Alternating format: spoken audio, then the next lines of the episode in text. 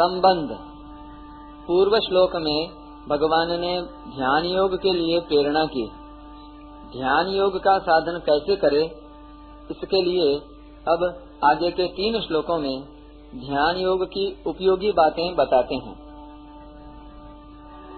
शुचौ देश प्रतिष्ठाप्य स्थिरमासनमात्मनः नात्यच्छ्रितम् नातिनीचम् चैलाजिनकुशोत्तरम् ग्यारहवा श्लोक। शुद्ध भूमि पर, जिस पर क्रमशः कुश, मृगशाला और वस्त्र बिछे हों, जो न अत्यंत ऊँचा है और न अत्यंत नीचा। ऐसे अपने आसन को स्थिर स्थापन करके व्याख्या सुचौ देशे। भूमि की शुद्धि दो तरह की होती है। एक स्वाभाविक शुद्ध स्थान, जैसे गंगा आदि का किनारा, जंगल, तुलसी, आंवला, पीपल आदि पवित्र वृक्षों के पास का स्थान आदि। और दूसरा, शुद्ध किया हुआ स्थान। जैसे भूमि को गाय के गोबर से लीप कर अथवा जल छिड़क कर शुद्ध किया जाए। जहाँ मिट्टी हो, वहाँ ऊपर की चार पाँच अंगुल मिट्टी दूर करके भूमि को शुद्ध किया जाए। ऐसी स्वाभाविक अथवा शुद्ध की हुई समतल भूमि में काठ या पत्थर की चौकी आदि को लगा दे। चैला जिन कुशोत्तरम यद्यपि पाठ के अनुसार क्रमशः वस्त्र, मृगशाला और कुछ बिछानी चाहिए। तथापि बिछाने में पहले कुछ बिछा दे। उसके ऊपर बिना मारे हुए मृग का, अर्थात अपने आप मरे हुए मृग का चर्म बिछा दे। क्योंकि मारे हुए मृग का चर्म अशुद्ध होता है। अगर ऐसी मृगशाला न मिले तो कुछ पर टाट का बोरा अथवा ऊन का कंबल बिछा दे। फिर उसके ऊपर कोमल सूती कपड़ा बिछा दे। टिप्पणी, श्लोक में जैसा पाठ है, अगर वैसा ही लिया जाए तो नीचे कपड़ा, उसके ऊपर मृगशाला और उसके ऊपर कुछ बिछानी पड़ेगी। परंतु यह क्रम लेना युक्ति संगत नहीं है, क्योंकि कुछ शरीर में गढ़ती है। अतः नीचे कुछ, उसके ऊपर मृगशाला और उसके ऊपर कपड़ा, ऐसा क्रम लिया गया है, क्योंकि पाठ क्रम से अर्थ क्रम बलवान होता है। पाठ क्रमा दर्थ क्रमो बलियान। वाराह भगवान के रोम से उत्पन्न होने के कारण कुछ बहुत पवित्र माना गया है।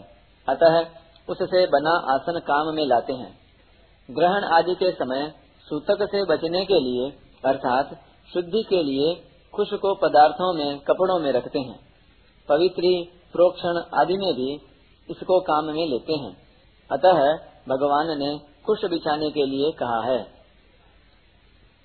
कुश शरीर में गड्ढे नहीं, और हमारे शरीर में जो विद्युत शक्ति है, वह आसन में से होकर ज़मीन में न चली जाए, इसलिए विद्युत शक्ति को रोकने के लिए मृगशाला बिछाने का विधान आया है। मृगशाला के रोम रोए शरीर में न लगे, और आसन कोमल रहे। इसलिए मृगशाला के ऊपर सूती, शुद्ध कपड़ा बिछाने के लिए कहा गया है। अगर मृगशाला की जगह कंबल या टाट हो तो वह गर्म न हो जाए, इसलिए उस पर सूती कपड़ा बिछाना चाहिए। नात्युच्छ्रितम नाति नीचम। समतल, शुद्ध भूमि में जो तख्त या चौकी रखी जाए, वह न अत्यंत ऊँची हो और न अत्यंत नीची हो, कारण कि अत्यंत ऊँची होने से ध्यान करते समय अचानक नींद आ जाए तो गिरने की और चोट लगने की संभावना रहेगी। और अत्यंत नीची होने से भूमि पर घूमने वाले चींटी आदि जंतुओं के शरीर पर चढ़ जाने से और काटने से ध्यान में विक्षेप होगा। इसलिए अति ऊँचे और अति नीचे आसन का निषेध किया गया है। प्रतिष्ठाप्य स्थिर आसन आत्मन ध्यान के लिए भूमि पर जो आसन, चौकी या तख्त रखा जाए, वह हिलने वाला न हो। भूमि पर उसके चारों पाए ठीक तरह से स्थिर रहें। जिस आसन पर बैठकर ध्यान आदि किया जाए, वह आसन अपना होना चाहिए। दूसरे का नहीं, क्योंकि दूसरे का आसन काम में लिया जाए तो उसमें वैसे ही परमाणु रहते हैं।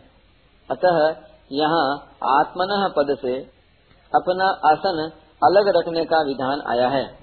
इसी तरह से गोमुखी, माला, संज्ञा के पंचपात्र, आचमनी आदि भी अपने अलग रखने चाहिए। शास्त्रों में तो यहाँ तक विधान आया है कि दूसरों के बैठने का आसन, पहनने की जूती, खड़ाऊ, कुर्ता आदि को अपने काम में लेने से अपने को दूसरों के पाप पुण्य का भागी होना पड़ता है। पुण्यात्मा संत महात्माओं के आसन पर भी नहीं बैठना चाहिए, क्योंकि उनके आसन, कपड़े आदि को पैर से छूना भी उनका निरादर करना है, अपराध करना है।